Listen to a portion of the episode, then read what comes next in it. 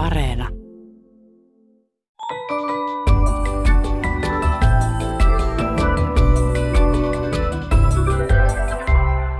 Hei, tämä on Aristoteleen kantapää, ohjelma kielen ja todellisuuden villiltä rajaseudulta, ja minä olen Pasi Heikura.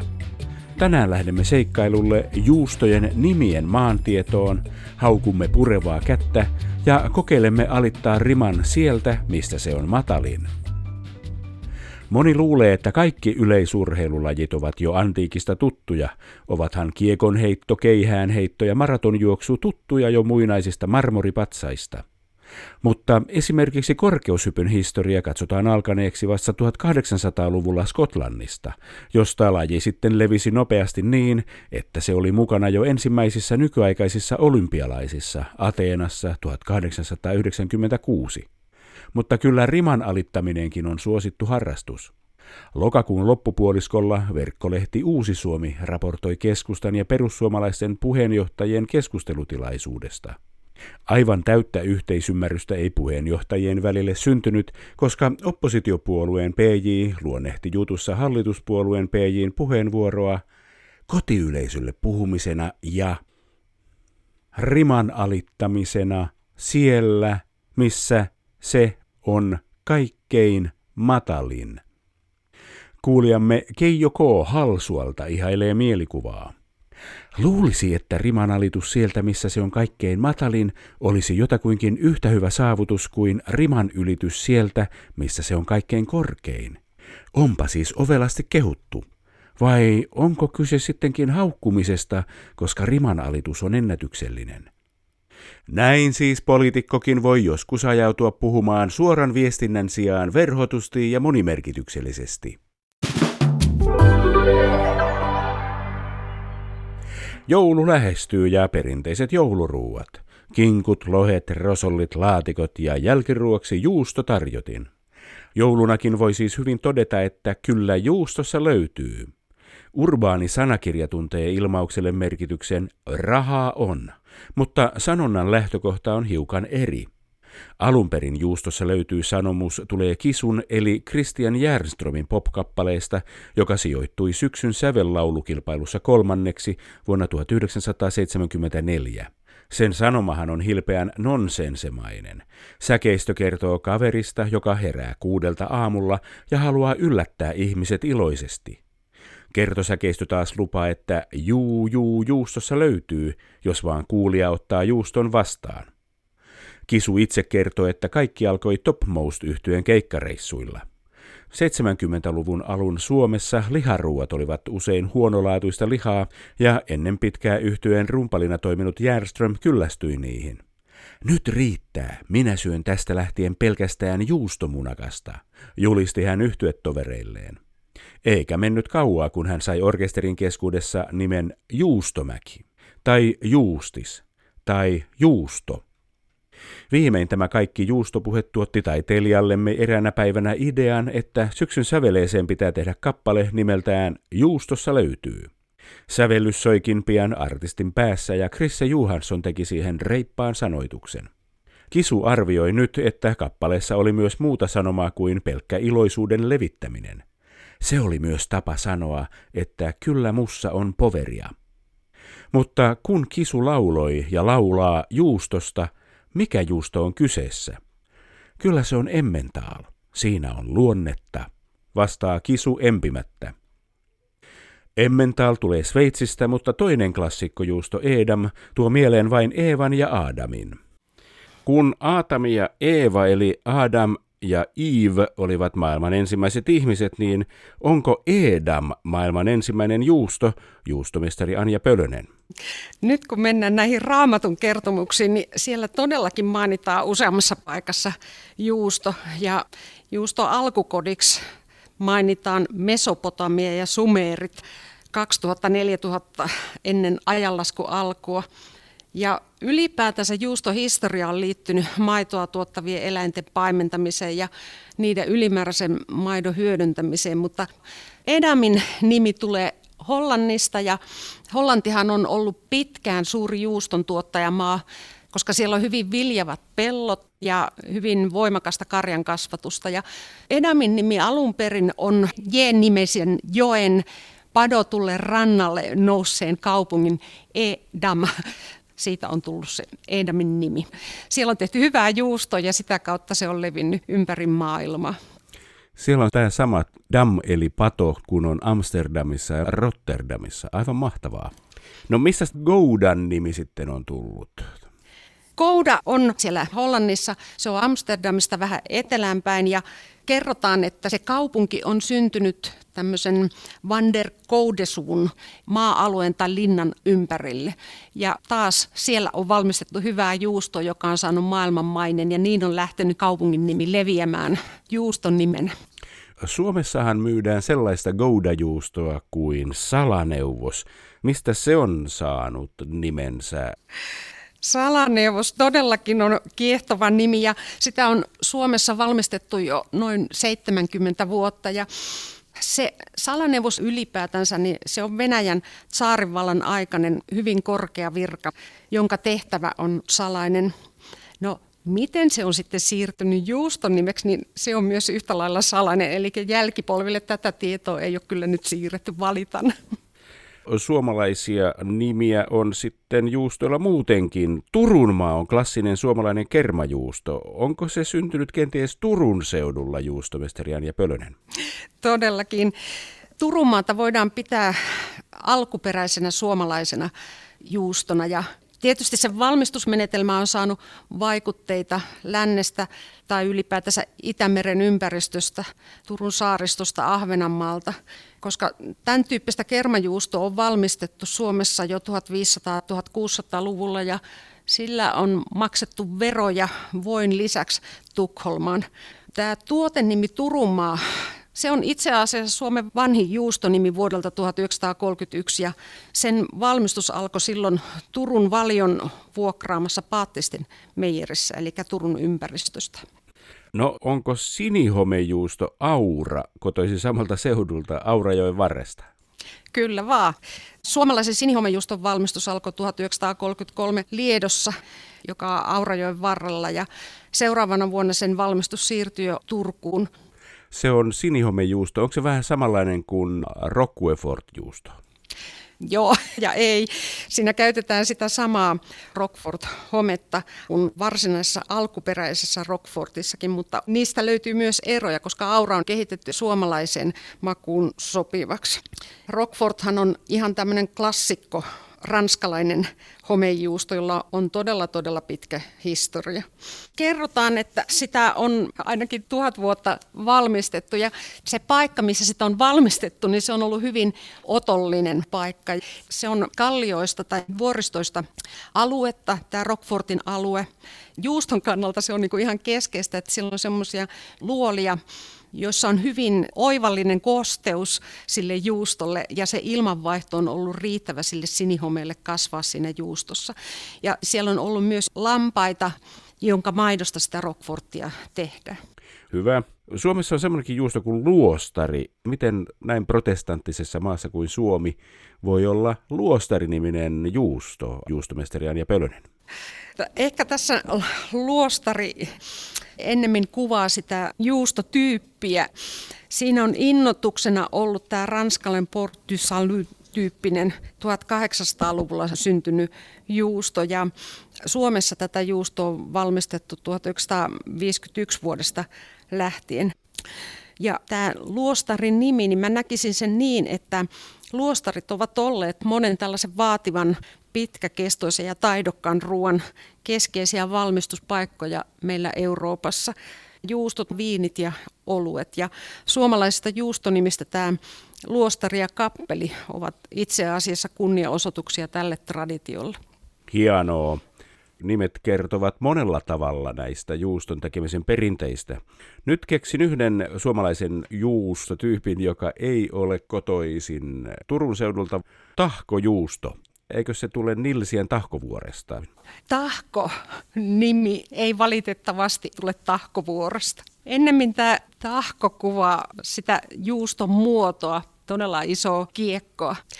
Tässä on semmoinen historia, minkä takia Suomessa puhutaan niin tahkojuustosta. Kun puhutaan emmentaalista, niin Suomalainen teollinen juuston valmistus alkoi 1856 ja sitä täällä oli käynnistämässä sveitsiläinen Rudolf Klossner ja hän tuli tekemään Sippolan kartanon Kymelaaksoon Emmental-tahkoja. Ja ylipäätänsä Suomi on merkittävä emmentaalijuustojen valmistaja, johtuen just lukuisista sveitsiläisistä juustomestareista, jotka toivat sitä Emmental-valmistuksen oppia 1800- ja 1900-luvun taitteessa Suomeen. Ja sen takia mä luulen, että aina kun me puhutaan tahkosta, niin me ensimmäisenä ajatellaan emmentaalia vaikka se voisi kuvata muitakin isoja pyöreitä tahkomallisia juustoja. Mistä tämä emmentaalin nimi sitten tulee? Se tulee Sveitsistä. Kyllä. Siellä löytyy tämmöinen Emmejoen laakso, jossa tätä juustoa on tehty todella pitkään. Ja se on hyvin perinteinen sveitsiläinen tuote. Emmental, siinä on taal, laakso siellä lopussa niin kuin Nodendaalissa, eli Naantalissa on lopussa se daal, laakso. Yksinkertaista. Kun puhutaan sveitsiläisestä juustosta, niin onko se tärkein sveitsiläinen juusto? Suomalaisittain katsottuna, niin minä sanoisin se on. Jotkut sveitsiläiset toteavat, että se voisi olla gruyère, että se on heidän se kruunun jalokivi, mutta molemmat juustot on aivan huippujuustoja. Gruyère. Mistä se tulee? Onko siellä Gruyère-niminen joki tai laakso siellä Sveitsissä? No, Sveitsissä on itse asiassa Gruyère-niminen vanha kaupunki 1100-luvulta. Vastaavan tyyppistä juustoa valmistetaan koko maailmassa, mutta niitä ei voida kutsua gruyäriksi. Ranskan puolella samantyyppistä juustoa kutsutaan komteksi tai pofortiksi. Ja meillä Euroopassa on ymmärretty se, kuinka arvokas kulttuuriperintö liittyy näihin juuston nimiin yhdistettynä sen juuston tuoteominaisuuksiin. Ja sen takia näitä alkuperäisiä nimiä ja niitä reseptejä halutaan varjella. Hienoa. Ranskaahan pidetään yhtenä merkittävimmistä juustomaista. Ranskalainen valtiomies de Gaulle aikoinaan on sanonut, että miten voi hallita maata, jossa on 365 eri juustoa. Tässä nyt ollaan puhuttu vasta yhdestä ranskalaisesta juustotyypistä Rockfortista. Onko suomalainen juusto perinne sitten juuri tämmöistä sveitsiläistä perua, juustomestari Anja Pölönen? Kyllä se enemmän tulee sieltä Sveitsistä. Suomeen tuli paljon näitä sveitsiläisiä juustomestareita, jotka toivat sitä oppia sieltä.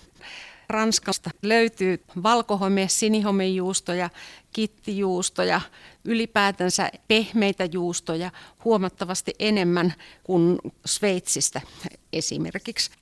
Suomessakin on tuttu tietysti, kun on sinihomejuustoa, niin sinivalkoisessa maassa tunnetaan myös valkohomejuusto, camembert. Kyllä, Camembert on Normandiasta ja myös on hyvin traditionaalinen juusto ja ensimmäiset tiedot kyseisen juustotyypin valmistuksesta löytyy sieltä 1200-luvulta. Camembertin kehittäjäksi on mainittu tämmöinen rouva Marie Arel, jonka patsas löytyy sitä Camembertin kylästä. Hänen lapsenlapsensa kerrotaan tarjonneen tätä juustoa Napoleonille 1261, joka sitten ihastui siihen juustoon. Ja näin tämä juusto on tullut tunnetuksi ja levisi näiden sotajoukkojen myötä laajemminkin Euroopassa. Ranskalaisen juustokulttuurin lisäksi on myös tietysti englanninkielinen juustokulttuuri, josta Suomessa tunnetaan ainakin kaksi kuuluisaa juustoa – cheddar ja Philadelphia juustot. Philadelphia on tuore juusto ja se voisi olla helppo pala. Onko se kotoisin Philadelphiasta USAsta, juustomestari Anja Pölönen? Joo, kyllä Philadelphia on kotosi USAsta ja siinäkin on semmoinen hauska tarina, että alun perin sitä on alettu valmistamaan New Yorkissa 1800-luvun loppupuolella eikä suinkaan Filadelfiassa. Mutta se on saanut Filadelfian nimen sen takia, koska sillä kaupungilla oli hirmu hyvä maine herkuttelijoiden paratiisina ja sen takia juustolle annettiin nimi Philadelphia. Vau. Miten sitten cheddar, brittiläinen herkuttelijoiden juusto, mistä se on saanut nimensä? Niin, cheddar on kaupunki Lounais-Englannissa Somersetissä ja Siellä sitä juustoa on valmistettu varmaan tuhat vuotta. Yksi tarina kertoo, että muinaiset roomalaiset toivat sen juuston valmistusosaamisen mukana. Oli niin tai näin, niin tällä hetkellä cheddar on yksi maailmassa eniten syötyjä juustoja. Se on kyllä levinnyt ympäri maapallon. Monet ulkomaalaiset juustot on nimetty paikkojen mukaan ja Suomessakin niitä on aurat ja Turun maat. Mutta sitten suomalaisissa juustoissa on paljon ammattijuustoja. Kippari, Koskenlaskia ja Oltermanni. Mistäs nämä nimet ovat tulleet ja miksi Suomessa on tämmöinen nimitysperinne juustoilla juustomestari Anja Pölönen? Tämä on kyllä hirmu hyvä kysymys, mutta en tiedä osaanko vastata. Kipparihan on 1970-luvulta lähtien valmistettua viipaloitua sulatejuustoa, mutta sen nimen alkuperää en tiedä. Koskenlaskia sulatejuusto on valmistettu 1933 lähtien ja sitä valmistettiin alkuun Helsingissä Kalevan kadulla ja sitten Lahdessa ja sitten Tampereella ja viimeiset 50 vuotta Vantaan Vaaralassa. Ylipäätänsä näiden sulatejuustojen nimet on ollut hyvin lennokkaita. Viime vuosisadan alkupuolella, silloin kun tämä valmistusosaaminen Suomeen tuli, niin sieltä löytyy semmoisia vanhoja nimiä kuin Maraton, Radio, Oiva, Kotka, Anita, karhu, viola, koskenlaskija, olympia ja kisa. Ja kuluttajat on äänestäneet jatkoon violaa, koskenlaskijaa ja olympia. Entä sitten Oltermanni?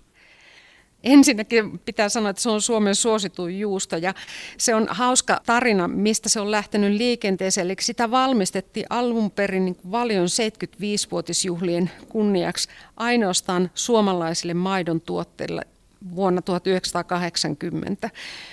Mutta siihen ihastuttiin ihan heti ja siitä lähtien juuston kuluttajien määrä on vaan kasvanut koko ajan. Se juuston valmistus aloitettiin Isonkyrön osuusmeijerissä ja Tarina kertoo, että siellä Isossa Kyrössä oli vierailulla Oltermannin laitoksesta väitöskirjaa tekevä tutkija, joka sitten ehdotti, että annetaanpa tälle uutuusjuustolle nimeksi Oltermanni. Ja näistä eri nimiehdotuksista se sai eniten kannatusta. Ja tietyllä tavalla se idea siitä, että se on suomalaisen viljelijän ja maidon tuottajan arvostuksen osoitukseksi kehitetty juusto, jonka nimi on Oltermanni kylän vanhin, niin minusta se sopii todella mainiosti. Suuri osa näistä juustoasioista tuntuu tulleen Suomen Länsi-Euroopasta, mutta sitten on semmoinen juustotyyppi, joka kuulostaa tulevan idästä. Tilsit kuulostaa venäläiseltä kaupungilta. Onko se venäläistyyppinen juusto, juustomestari Anja Pölönen? Tilsitin kaupunki oli aikaisemmin Preussin itäisemmässä kolkassa vuodesta 1946 lähtien Tilsit on nimeltään Sovetsk ja sijaitsee Venäjällä Kaliningradissa lähellä Liettuan rajaa, niin me voidaan sanoa, että se on saksalainen juusto. Vai voidaanko? Koska tähän liittyy semmoinen tarina, että kerrotaan, että 1800-luvulla sinne Itä-Preussiin muutti rouva Margaret Westfalen Hollannista ja hän rupesi ikävöimään koudaa. No sitten hän päätti lähteä itse valmistamaan sitä koudaa, mutta kaikki ei tainnut mennäkään ihan putkeen ja juustosta tuli hapahkoon, vähän pehmeä ja pinnalla kasvoi kitti. No ei tullut koudaa, mutta tuli todella hyvää juustoa, joka sitten sai nimen kaupungin mukaan Tilsit. Juustoperinne on ikivanhaa ja maailma on täynnä klassikkojuustoja, joita on tehty jo tuhat vuotta suurin piirtein. Voiko enää kehittää uutta juustoa, juustomestari Anja Pölönen? En voi vastata mitään muuta kuin, että kyllä voi ja kyllä kannattaa. Itse asiassa kun ajattelee tätä kuuluisia juustojen historiaa, niin siinä aikana kun ne juustot ovat tehty, niin sitä ei tiedetty silloin, että tuleeko niistä kuinka pitkäikäisiä, kuinka hyvin ihmiset on ottaneet nämä juustot vastaan. Ihan samalla lailla me tarvitaan ja voidaan tehdä uusia juustoja, jotka tuovat elämyksiä ja nautintoja niitä kuluttaville ihmisille.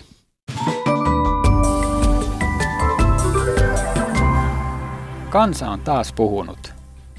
Aristoteleen kantapään sosiaalisen median ryhmässä on ollut taas ilahduttavia ilmiantoja ja komeita keskusteluja. Niina J. jakoi radiossa kuulemansa ilmaisun. Kyllä me pärjätään, kun vaan vedetään yhteen hiileen. Niin, Tavallisesti on totuttu vetämään yhtä köyttä ja puhaltamaan samaan hiileen, mutta näin yksilöllisyyttä korostavana aikana joku ehkä haluaa vaan vetää yhteen hiileen. Aristoteleen kantapään ystävät kuitenkin loivat yhdessä komeaa sanataidetta, kun keskustelun aloittaja Niina J. kysyi, mitä muita sanontojen yhdistelmiä ja nimenomaan tahattomia lipsahduksia muut ovat kuulleet. Sebastian totesi, että kieli keskellä kämmentä asettaa tarkkana olemisen ja puhumisen täysin uuteen ulottuvuuteen. Aristoteleen kantapään taustatoimittajan nauruhermoon osui myös tunnun ilmiantama lisää vettä purjeisiin ilmaisu. Koko keskustelua kuvaakin hyvin Leenan kuulema sanonta, toimii kuin junan hissi – Politiikassa ja miksei muussakin elämässä keskinäiset riippuvuusverkostot ovat monasti niin taajat, että aina ei tiedä mihin päin kumartaisi. Kuulijamme nimimerkki Penkkimoottoriurheilija kuuli marraskuun alussa Radio Suomen urheiluhullut-ohjelmassa hyvän esimerkin siitä, mihin tällainen verkostoituminen voi pahimmillaan johtaa. Ohjelmassa käsiteltiin urheilun tukemista veikkausvoittovaroin ja esiin tuli myös kulttuurin rahoitus – Toimittaja totesi, että eihän kulttuuriväen kannata haukkua sitä kättä, joka puree. Nimimerkki penkkimoottoriurheilija jäi märehtimään ilmausta. Hetkinen, eikös yleensä sanota, että ei kannata purra sitä kättä, joka ruokkii?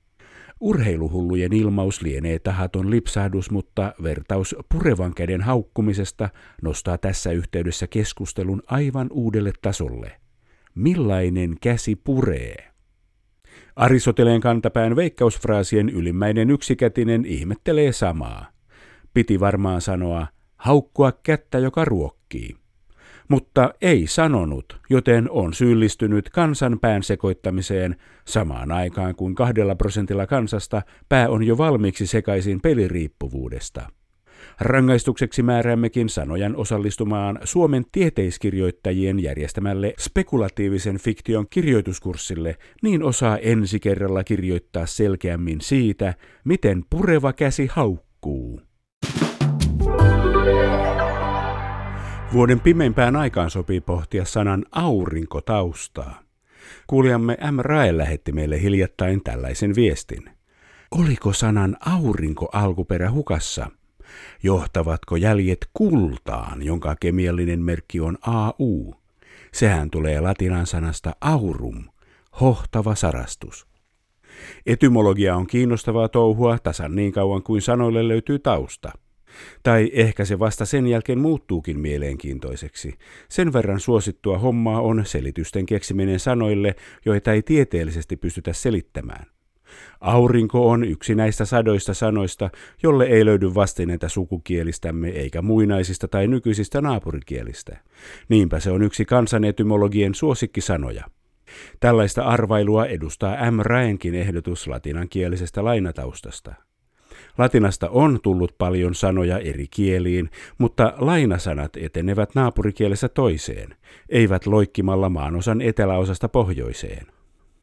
Sanalle on ehdotettu myös tutumpia lähtökohtia, kuten sukulaisuutta sanalle rinki, rinnakkaisuutta muihin samankaltaisiin muotoihin ahdinko, alanko ja niin edelleen. Mutta millekään ei ole löytynyt todisteita. Monen mielestä paras lähtökohta on professori Janne Saarikiven ehdotus siitä, että auringon taustalla olisi sana auer. Ajatelkaamme siis näin, kunnes toisin todistetaan. Tässä kaikki tänään. Jos silmäsi sattuu tai korvaasi särähtää jokin lause tai sana, ilmoita asiasta Aristoteleen kantapäälle sähköpostilla osoitteeseen aristoteles at yle.fi tai lähetä viesti ohjelman Facebook-sivun kautta. Vastaanotin kuulemisiin ensi viikkoon.